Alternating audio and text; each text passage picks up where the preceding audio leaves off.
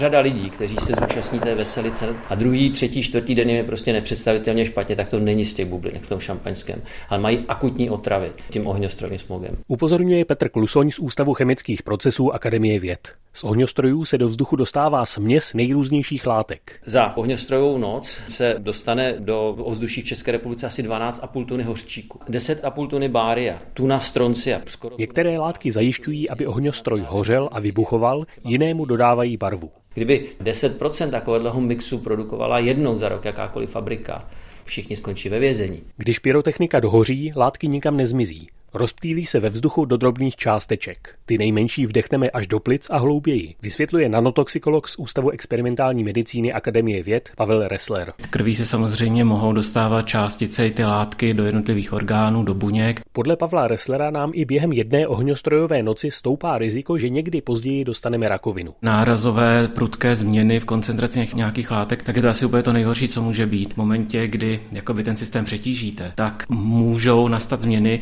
které se mohou potom s časem projevit jako mnohem později. Smog z ohňostrojů se navíc liší od běžných splodin tím, že obsahuje kovové prvky jako stroncium, bárium nebo rubidium. Ty dodávají ohňostrojům barvy, ale v přírodě se běžně vyskytují jenom v rudách hluboko pod zemí. Živé organismy si s nimi neporadí. Snadno reagují jak s D N A, která je nositelkou genetické informace, tak s bílkovinami i s tukovými složkami v buňkách. Ne každá ta molekula je schopná se opravit. Nebezpečné zůstávají i ty částice z ohňostrojů, které nikdo nevdechl.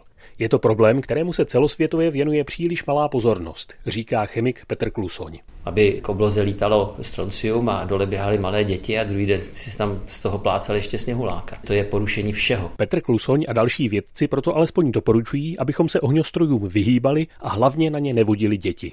Martin Srb, Český rozhlas.